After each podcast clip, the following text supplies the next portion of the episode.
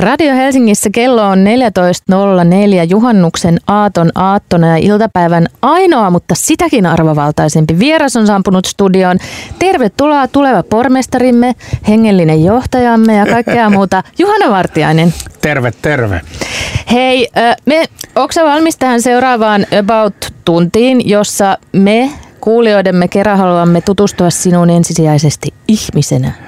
Mä olen tässä tietysti jännityksestä väristen. Yritän tehdä parhaani.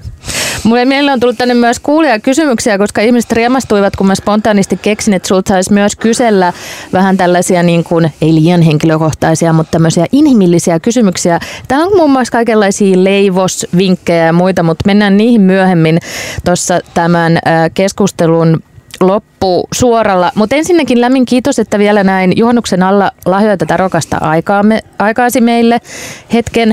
Ja äh, mä sain, ensin mä haluaisin kysyä sinulta, että mä oon saanut luotettavalta taholta meidän ikiomalta Maria Veitolalta kuulla, että sulla olisi jonkinlainen suhde Radio Helsinkiin.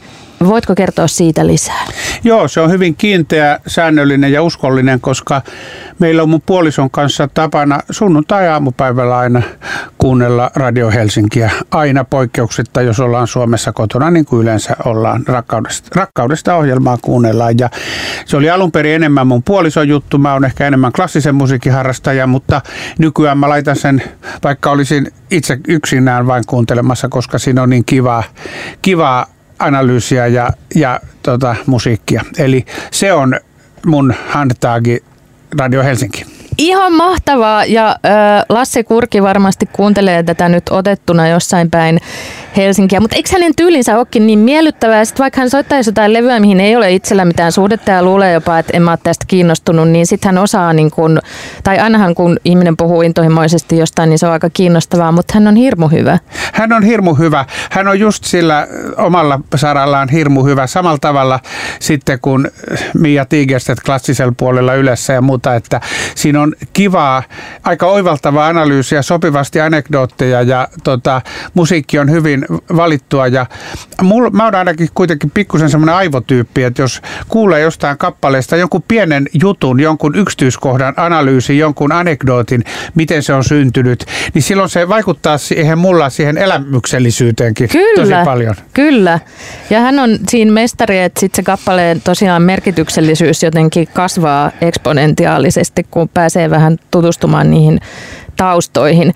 Mutta ihanaa, koska mä vielä varmistin tämän sulta ennakkoon, koska mä en halunnut asettaa sua sellaiseen tilanteeseen, että sä oot sillä, että mä en ole koskaan kuunnellut tätä kanavaa sekuntiakaan, mutta sä siis ehdottomasti olet.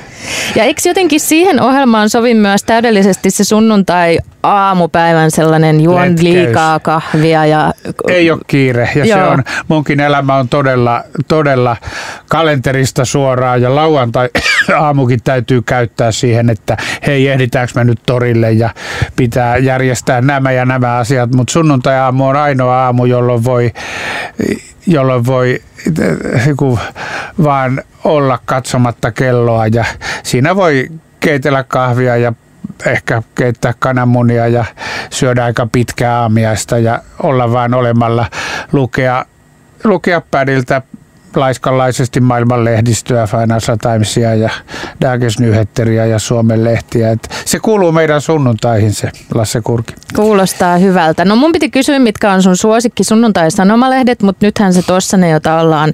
Listasit, mikä niistä on se niinku ehdoton, jos saisit lukea vaan yhtä?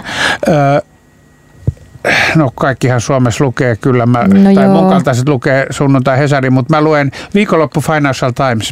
On myös semmoinen rituaali, että siellä on todella paljon kiinnostavia juttuja maailmalta. Että se on se ikkuna globaaliin maailmaan, tota, viikonloppu Financial Times, jota ei valitettavasti tule enää paperilla Helsinkiin. Mä kävin joskus aikaisemmin ostamassa sen sunnuntai- ja mun R-kioskilta, mutta nyt mun täytyy oh. tyytyä digiversioon. Niin, okei. Okay. Mä keksin koko ajan näitä lisäkysymyksiä päästäni. Ö, sanomalehden lukeminen digitaalisessa muodossa, uhka vai mahdollisuus? Kyllä se on mahdollisuus, mutta meille, jotka on opittu tykkäämään siitä paperista, niin se, se, se tuottaa kyllä ikävää tuskaa ja vieroitusoireita, koska se pinkki paperi on ollut niin olennainen osa omaa, omaa elämää. Öö, jatkokysymys tuli mieleeni. Meidän kuulijoista viisikymmentä prosenttia vihaa H S-visiota ja viisikymmentä prosenttia rakastaa. Kumpaan koulukuntaan sä kuulut? Mulla on puolet kumpaakin. Musta okay. H S-visiossa on kiva se, että siellä on taloudesta monipuolisia ja aika innostaviakin juttuja. Et se ei ole tämmöistä dystooppista jankutusta, että, että työpaikat loppuu ja, ja rikkaat rikastuu ja köyhät köyhtyy, vaan siellä on taloudesta aika monipuolisesti ja aika innostavasti. Mutta ehkä pikkusen sensaatiohakuisuutta. Esimerkiksi viimeisessä visiossa, jossa oli kehitetty jonkinlainen ruusujen sota meidän puolueen sisällä. Ja mäkin olin valokuvassa jonkinlaisessa ritarin sotisovassa ja siinä oli aika paljon liioittelua, että musta sellainen talousjournalismi voi olla purevaa ja kriittistä ilman, että täytyy keksiä sensaatioita. Okei, mutta sä ymmärrät tavallaan molempia koulukuntia. Ymmärrän tässä H S-visio ruusujen sodassa. Tota, koska olemme myös tällä kanavalla hedonisteja ja ruoan ystäviä, niin täydellinen sunnuntai-aamiainen. Voisitko kertoa sen sisällöstä? Oi kyllä, joo. Mähän teen niitä jatkuvasti. No. Öö, mä Tykkään, mä tykkään uppomunista, että mulle täydellinen aamiainen olisi jotain erinomaista tuommoista vaaleapahtoista kahvia vasta jauhettuna ja ihan Jauhatko kädellä, kädellä joo, me, on, meillä on kahvimyllyjä, yes. Ja sitten niin kuin kädellä handbrew suodatettuna, joo. Joku tuommoinen hyvä vaaleapahtoinen yhden tilan kahvi. Nehän on ihan hirveän hyviä sitten, kun niihin pääsee, pääsee ikäisiksi ja kahvikauppoja on tullut, tullut Helsinkiin. Sitten tota, jotain hedelmiä. Mä tykkään pienistä aprikooseista esimerkiksi tosi paljon. Ja, tota, ä, sitten mä, ruisleipä. Tuota, onko se joku tietty? Se on se Viipurin leipomon, ne ruispalat, nehän on ihan ehdottomia. Sen kanssa vaikka savulohta ja uppomunia siihen. Joo. Tuota, tässä, tässä pikkusen birchermysliä ja Almanin piimää, jota saa tuolta lentävästä lehmästä Hakaniemen hallista, niin siinä ollaan aika, aika lähellä täydellisyyttä. Kupla vettä kylmänä. Joo. Ja monta kuppia kahvia kans kiireettömästi sen Lasse Kurjen seurassa. Lasse Kurki on myös aateloi aamiaisen, vaikka me halua syödä häntä. Laitatko kahviin jotain maitoa ja mitä maitoa se on? Ei, kun jos tekee näitä tosi hyviä niin, niin ei niitä kahveja. Saa. Niissä on niin hienoja aivan. aromeja, että niitä ei kannata toisen eläinlajin lapsille tarkoitetulla juomalla enää sitten peittää. Kyllä.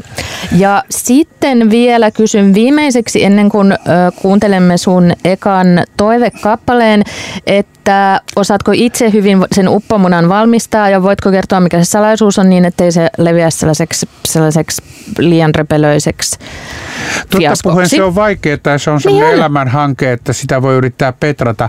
Niin. Kaikenlaiset etikat ja pyörteet on musta osoittautunut turhiksi. Okay. Olennaista on riittävän iso, leveä kattila ja sitten kahvikupin sisällä kananmuna sinne veden pohjalle hyvin niin kuin rauhallisesti keikauttaen niin, että kuppi liikkuu, mutta kananmuna ei. Ja siitä pikkusen irtoaa semmoista röhellystä, mutta pääosin se jää, se jää sinne kuitenkin niin, että keltoinen pysyy, pysyy pehmeänä ja siellä pari minuuttia sitten pois.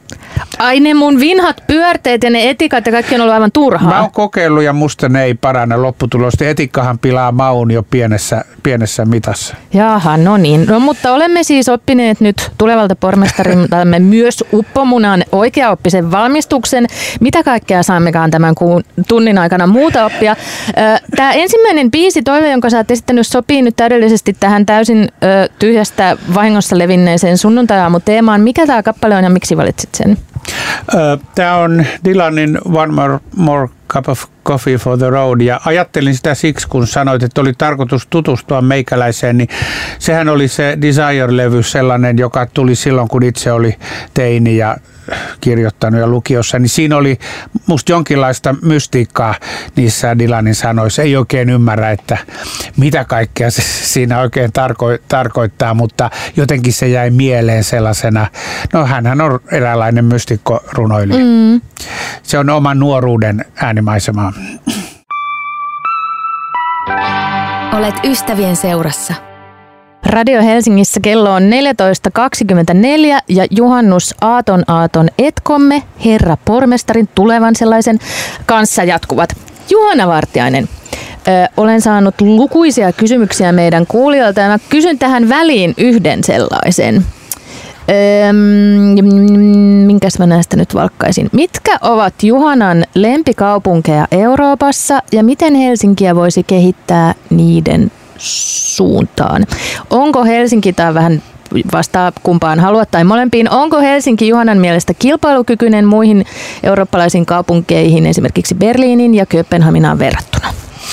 Kiitos. Joo, lempikaupunkejani Euroopassa Äh, Siena, Edinburgh, Bologna, Tukholma, Berliini, Lontoo, Toulouse. Tässä muutamia. Oota, pysähdytään hetkeksi näihin. Mä rönsyilen koko ajan näihin jatkokysymyksiin. Siena, Toskaanan helmi. Ihana sellainen mustavalkoinen katedraali, tai siis siellä on sellaista... Sellainen sebraraitainen katedraali, mutta Siena on kyllä kuin astumista ihan toiseen todellisuuteen. Että se on ihmeellinen paikka. Se keskusaukio, joka on kuin pesuallas, ja se on kuin astuisi historiaan. Sehän on jännittävä semmoisessa varhaisrenessanssin taiteessa. Firenze on tunnetumpi ja isompi.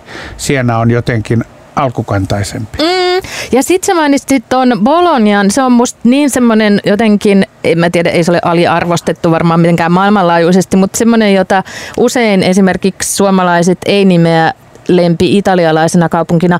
Ja sekin on musta niin hurmaava, se on yliopistokaupunki niin ihanalla tavalla. Ja, ja silti... miten vanha yliopisto niin. Ja ne portikorakenteet, siellä on musta loppumattoman viihtyisä.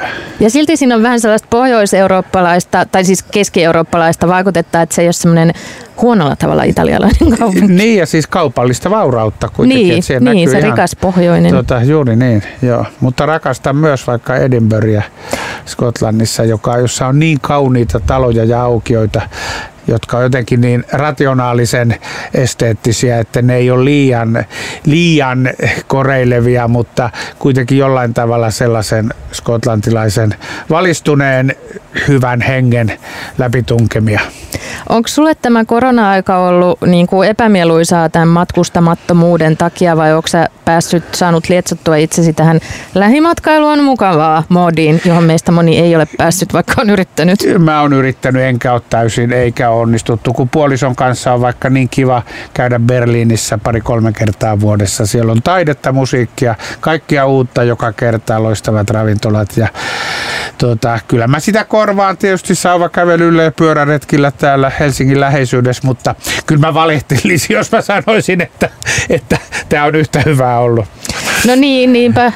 Ja moni jakaa tuon tunteen. Entäs sitten, kun meille nyt tietenkin on hyvä muistaa myös lentomatkailun epäekologisuus jne, niin kompensoitko lentopäästöjäsi?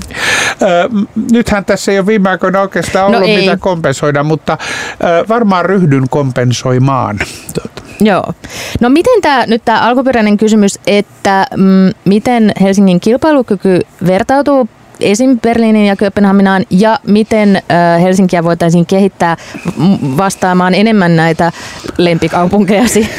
No Helsinkihän menee koko ajan ihan loistavaan suuntaan, että tästä tulee isompi ja kiinnostavampi ja jotenkin moninaisempi kielellisesti ja etnisesti ja kulttuurisesti, että todella hyvään suuntaan on mennyt, ja kun omaan elämänkaareen liittyy Helsinki kuitenkin, niin onhan tämä nyt paljon paljon ihanampi paikka joka suhteessa. Mutta jos me puhutaan kilpailu kyvystä, niin tulee mieleen myös se, että, että olennaista on se myös, että kaupunki on kamalan, pitää olla houkutteleva nuorille ihmisille, jotka tulee paitsi valtakunnan sisältä, niin myös ulkomailta. Se on Suomellekin tärkeää, että tänne tulee nuoria ihmisiä tekemään työtä ja opiskelemaan, ja siinä me kisataan kyllä tosi kovassa sarjassa. Siis Tukholma ja Berliini ja Oslo ja Amsterdam on kaikki erittäin kovia kilpailijoita. No miten se, mitä se semmoinen, ei tietenkään sun tehtävä olla mikään brändäyksen asiantuntija, tosin oothan se tavallaan varmasti sitäkin, mutta mikä se on se, mitä Helsingissä on niin erityistä, että sillä niin kuin ylitetään tai jossain tapauksessa edes jonkun mielessä nämä mainitsemasi kilpailijat? Ö, aika miellyttävä elämä, turvallisuus, toimiva joukkoliikenne ja päiväkodit ja tota, ratikat, joissa lapset voi, lapset voi liikkua aika nuorina mm-hmm. riippumatta vanhemmista. Nämä on, tämä on semmoista Helsingin kivuutta, mutta tota, kyllä vaikka toisaalta meillä on hirveästi tehtävää.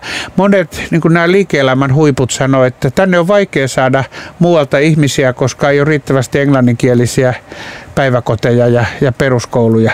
Tämmöisessä meillä on ihan hirveästi tehtävää.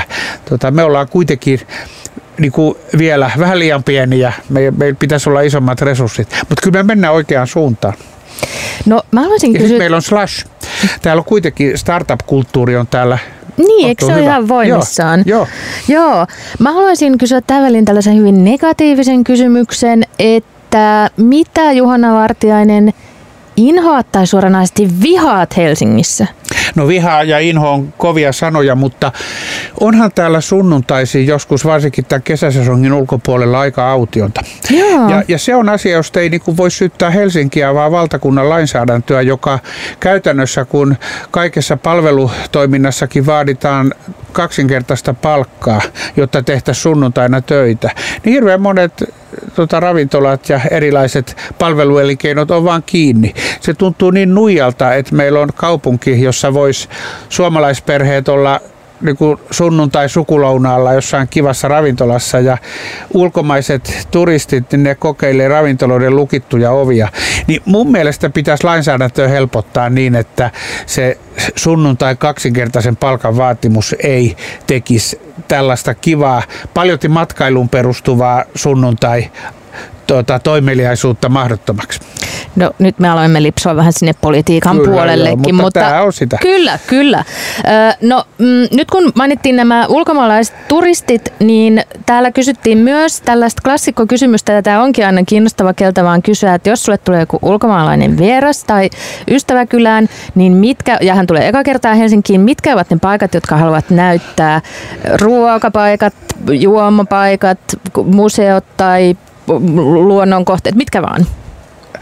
Öö, kyllä mä veisin ja vien ihmisiä kävelylle tänne Jugendkeskustaan. Ihan tämän kantakaupungin katuja mittaillaan. Oli Kaartin kaupungissa ja Krunikassa ja tota, katsotaan miksei Huvilakadulla asti. Ja musta se Se rakennusarkkitehtuurin vaihe sieltä tuhatkahdeksansataaluvun lopulta, niin kuin siitä pari vuosikymmentä eteenpäin, niin kyllä se tuotti hienon ja yhtenäisen Jugendkeskustan. Kyllä. No mitäs sitten, kun te olette kävelleet täällä, niin mihin te pysähdytte ehkä syömään? Mikä paikka tulisi sulle mieleen? Öö, no tännehän on tullut tosi paljon kaikenlaisia oikein fine dining-paikkoja, mm. mutta jos ei halua niin kun mennä liian liian ylös, niin musta vaikka semmoiset uudet kunnianhimoiset paikat, mutta ei liian ihmeelliset tai kalliit, niin kuin vaikka Puttes Pizza, mm. pizzeria, jossa on niin kuin kekseliäisyyttä, mutta ei yritetä olla liian fiinejä. Tommoset on musta tosi kivoja. Entä mikä on joku, ei tätä välttämätöntä miettiä siitä turistille näyttäisin vinkkelistä, koska silloinhan vastaus voi olla vaikka eri, jos pitäisi näyttää tätä erityisen suomalaista, mutta mikä, mitkä ovat sun lempimuseoita Helsingissä tai vaikka pääkaupunkiseudulla ylipäätään? Öö, tota, kyllä, kyllä mun täytyisi, vaikka se on nyt suljettu, niin kyllä Kiasma pitää mainita. Se on musta niin upea rakennus siinä hienossa matemaattisessa paraboloidikaavan mukaisessa ilmeessään. Ja, ja se on niin kuin siellä sisältö ja muoto vastaa toisiaan, kun nykytaide kuitenkin aina yllättää. Niin siellä, siellä on kiva käydä ja sinne on mukava viedä ihmisiä. Entä mikä on sellainen paikka, missä voisit käydä jollain juomalla jonkun ystävän kanssa? Öö, tai harrastatko sellaista? Joo. Harrastatko tai... juomo, juopottelua? Kyllä, kyllä. Musta se, siellä tehtaakadun päässä Basbasin se, joo, se, se kulma, tuota, viinibaari distro, alakerta on kyllä tosi kiva, koska sie, siellä on kekseliäs sommelier, joka joka on tuo Euroopan maiden, Etelä-Euroopan maiden maaseudulta kaikenlaisia viinejä, joita ei ole missään muualla. Että siellä, mä, siellä mä maistelisin viiniä, ja olen maistellutkin tuota, ystävien seurassa. Öm, me mielletään sut ainakin tälle täysin ventovieraina sinut hyvin urbaaniksi ihmiseksi. Millainen on Juhana Vartiaisen luontosuhde?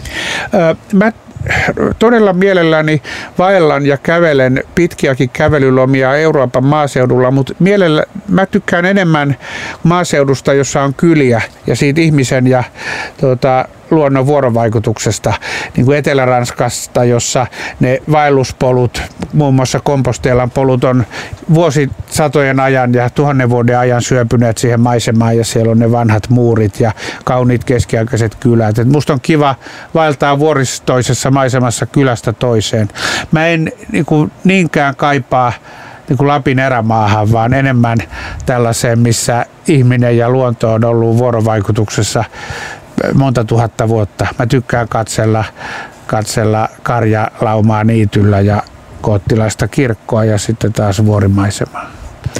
Mikä on semmoinen pääkaupunkiseudun maisema, missä on kiva kävellä tai pyöräillä tai tehdä jotain? Ö, mulle on muodostunut ihan rutiiniksi toi Keskuspuisto ja Vantaajoen varret. Että nyt ei ole ollut tänä keväänä kampanjan aikana aikaa, mutta mä teen joskus sunnuntaina, tiedätkö, ihan tommosen kolmenkymmenen kilometrin kävelyn, että mä lähden Krunikasta ja vaellan esimerkiksi Keskuspuistoa pitkin sinne Pitkäkosken majalle ja kaartelen sieltä sitten Vantaajoen vartta takaisin ja sieltä sitten vanhan kaupungin kosken Arabian rannan kautta taas Krunaan, että joskus kuuntelen äänikirjaa, joskus annan vaan mennä. Mä tykkään kävelystä, mutta sitten kun tää, tää epidemia mm. hellittää, niin kyllä mä sitten lähden taas vaelluspoluille.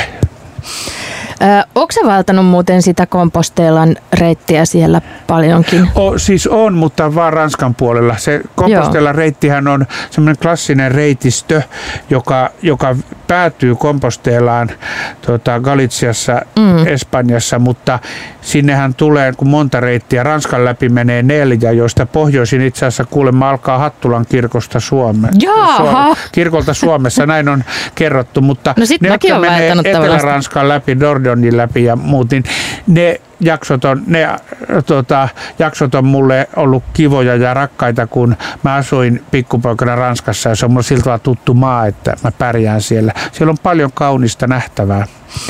Oletko sä muuten, Juhana Vartiainen, asunut Suomessa muualla kuin Helsingissä? Öö, mä en ole asunut Suomessa muualla kuin Helsingissä lukuun ottamatta armeijaa. Silloin mä olin Lappeenrannassa ja Vekarajärvellä ja Haminassa, niin kuin monet nuoret miehet. Mutta muuten mä oon asunut elämässäni sit vaan öö, Pariisissa, Lontoossa ja Tukholmassa. Et mä oon kyllä suurkaupunkien niin. ihminen ja rakastan suurkaupunkeja. Mutta musta on niin helsinkiläistä ja mä aina tunnen sellaista pientä raivoa, koska meillä oli itse Helsingistä kotoisin, että miksi helsinkiläiset ei koskaan muuta Suomessa mihinkään Helsingistä. He voivat muuttaa mihin tahansa maailmalle, mutta he eivät koskaan lähde tästä mihinkään suuntaan. Niin se, näin se vähän saattaa olla. Sinänsä musta Suomessa on kyllä kivoja paikkoja, vaikka Tampere, jossa mm-hmm. mä en ole ikinä asunut, niin se on musta ihan loistava viihtyisä paikka. Se on niinku riittävän iso kaupunki, että siellä on tosi hieno kaupunkimeininki, mutta se ei ole kuitenkaan mikään snobipaikka. Se on jotenkin aika reilun meininki kaupunki. Et mä viihdyn Tampereella tosi hyvin. Okei, esimerkiksi. Joo. Mäkin olen sanonut aina, että mun elämästä puuttuu olennainen kokemus siksi, että mä en ole koskaan asunut Tampereella. Se vaikuttaa niin mukavalta jotenkin asuinkaupungiltakin. Niin. Kenties me kaikki emigroidumme vielä jonain päivänä sinne. Puhumme tulevan pormestarimme Juhana Vartiaisen kanssa. Ei meillä oikeastaan mitään aihetta, me puhutaan aivan kaikesta. Jatkamme vielä kohta kuulijoiden kysymyksillä hetken, mutta kerro meille, herra Vartiainen, mitä me kuulemme nyt? Se on Tuomari Nurmion kappale. Joo, valitsin nyt Tuomari Nurmion Tonnin stiflat, kun meillä tämä Helsinki-teema on. Niin sehän on niin Helsinkiä kuin voi olla, mutta se on myös kielellistä. Sehän on semmoinen, joka, jota varmaan äidinkielen opettajat diggaa, kun sehän on eräänlainen tota, upean helsinkislangin tota, sanakirja. You are among friends. Radio Helsinki. Radio Helsingissä kello on varttia vaille kolme. Juhana Vartiainen, päästämme sinut pian juhannuksen viettoon, mutta oletko ensin valmis about viiteen kiperään kuulijakysymykseen? Teen parhaani. No, tee parhaasi tämän kanssa. Mä laitan kiperimmän heti kärkeen ja tämä on asia, josta mä olen ihan samaa mieltä tämän kysymyksen kanssa. Tämä ei ole syytös sua kohtaan, älä pelästy ollenkaan, vaan kysymme laajemmin, että Kun tässä kuntavaalien jälkeisenä päivänä muistaakseni Hesariin tehtiin sinusta suurena vaalivoittajana tietenkin tällainen ö, henkilökuva ja siinä seurattiin sun päivää, jossa, joka alkoi tai oli jossain vaiheessa uimastadionilla ja sinut kuvattiin siellä aivan neutraalisti peseytymässä uimahousuissa. Siinä ei ole siis mitään tavatonta. Mutta kun taannoin Trendilehden kannessa pääministeri Sanna Marin esiintyi ei myöskään mitenkään tavattomasti meidän mielestämme blazerissa, jossa oli melko avonainen kaulaaukko. Hän sai paheksunnan ryöpyn ja halve, halveeraamisen suihkun niskaansa. Kuinka kaksinaismoralistista tämä on? Kohdellaanko nais- ja miespoliitikkoa tässä suhteessa räikeän eriarvoisesti?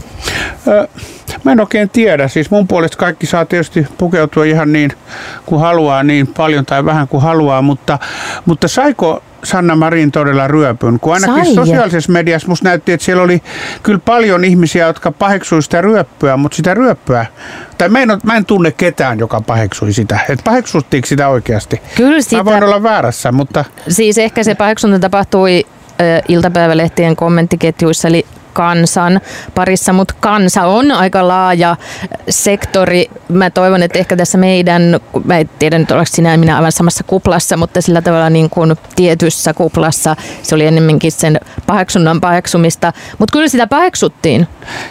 Joo, okei. Okay. Silti mä epäilisin, että jos siellä on ollut jossain jollain keskustelutreilillä tai yleisöosastossa viisi kirjoitusta, niin se, se ei ole hirveän... Tota, me, ei, me ei tiedetä, miten, miten edustavaa se on. Et mun arvaus olisi, että paheksunta ei olisi kovin laajaa. Ja, tota, kuitenkin hän on äärettömän suosittu poliitikko. Että mä kyllä kysyisin, että oliko, onko totta, että paheksuttiin. Jos paheksuttiin, niin ehkä siinä on sitten sellainen epäsymmetria. Mä en tiedä.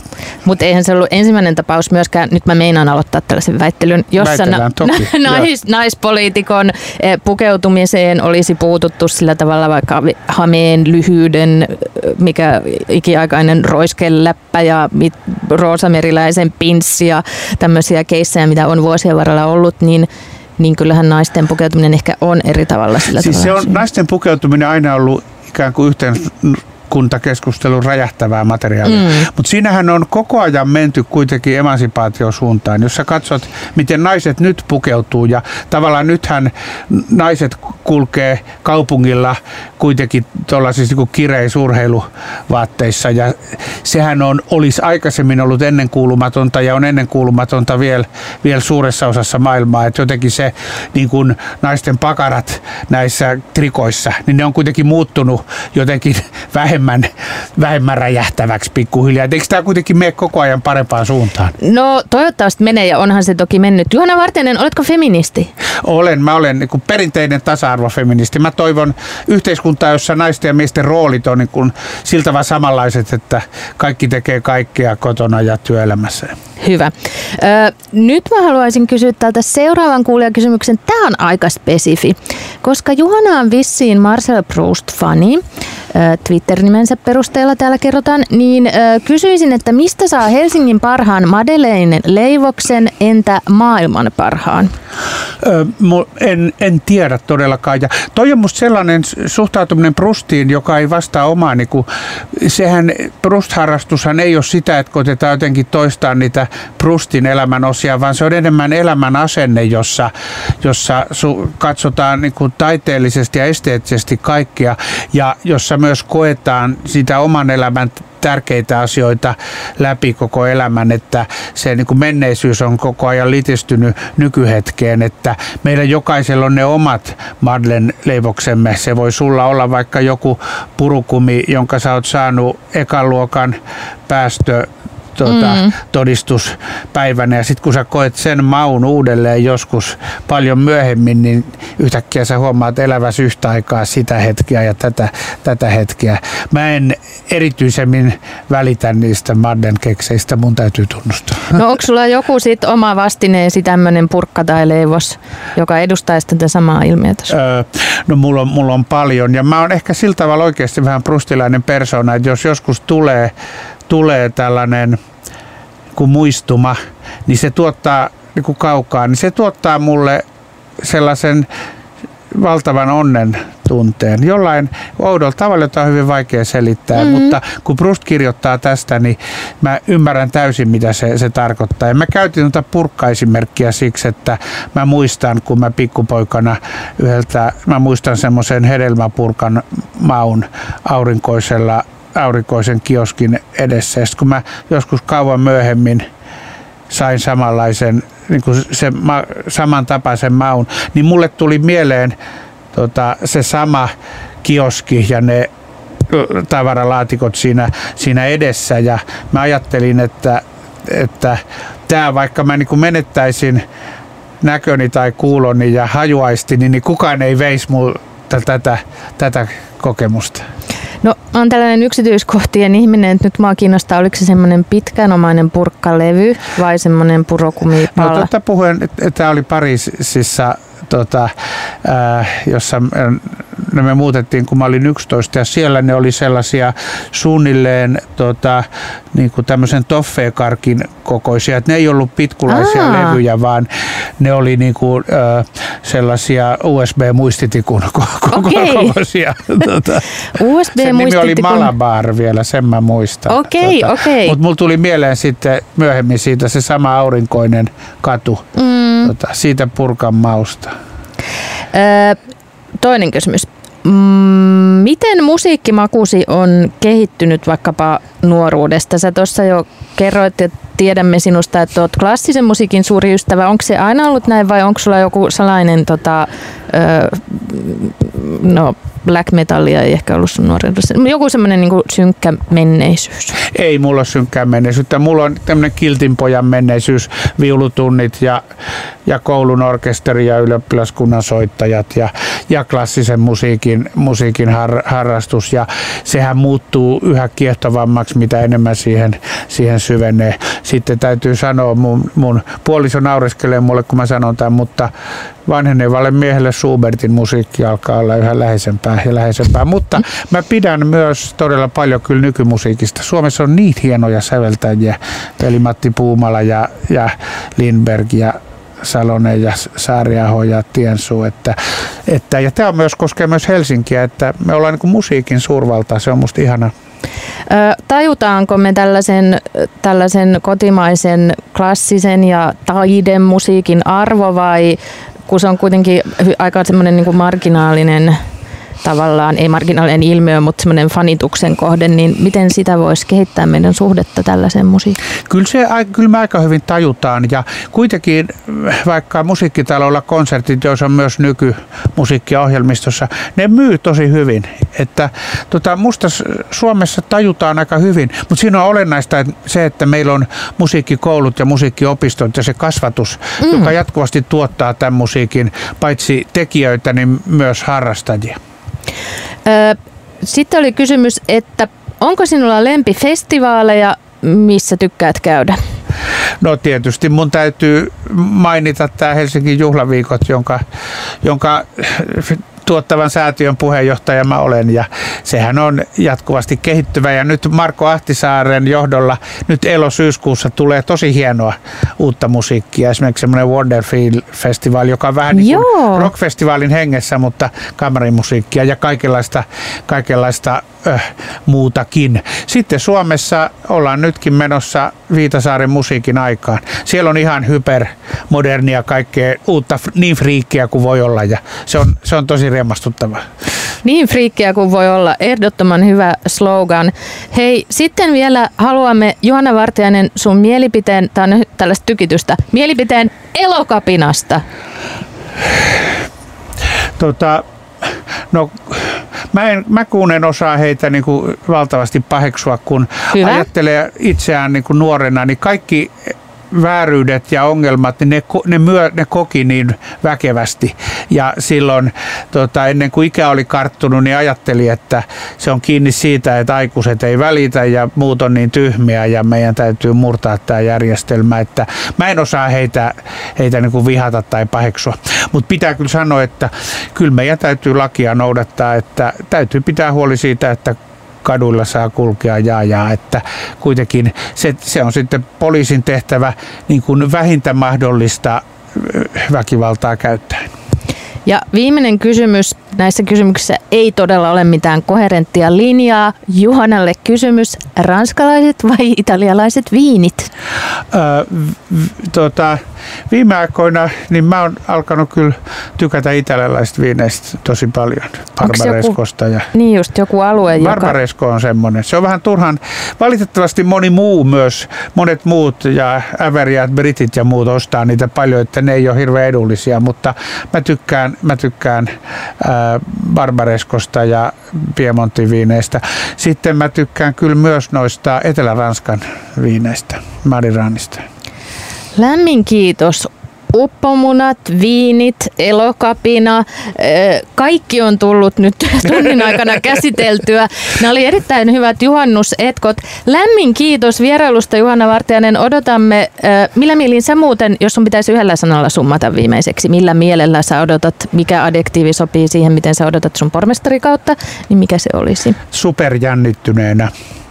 Ö, Samoin, mutta luottomme teihin on korkea. Hyvää pormestarikautta, kiitos vierailusta ja hyvää juhannusta. Kiitos, hei, oli kiva jutella. Hyvää juhannusta. Helsingistä tuli Suomen suuriruhtinaskunnan pääkaupunki vuonna tuhatkahdeksansataakaksitoista ja itsenäisen Suomen pääkaupunki joulukuussa tuhatyhdeksänsataaseitsemäntoista. Tämä on Radio Helsinki.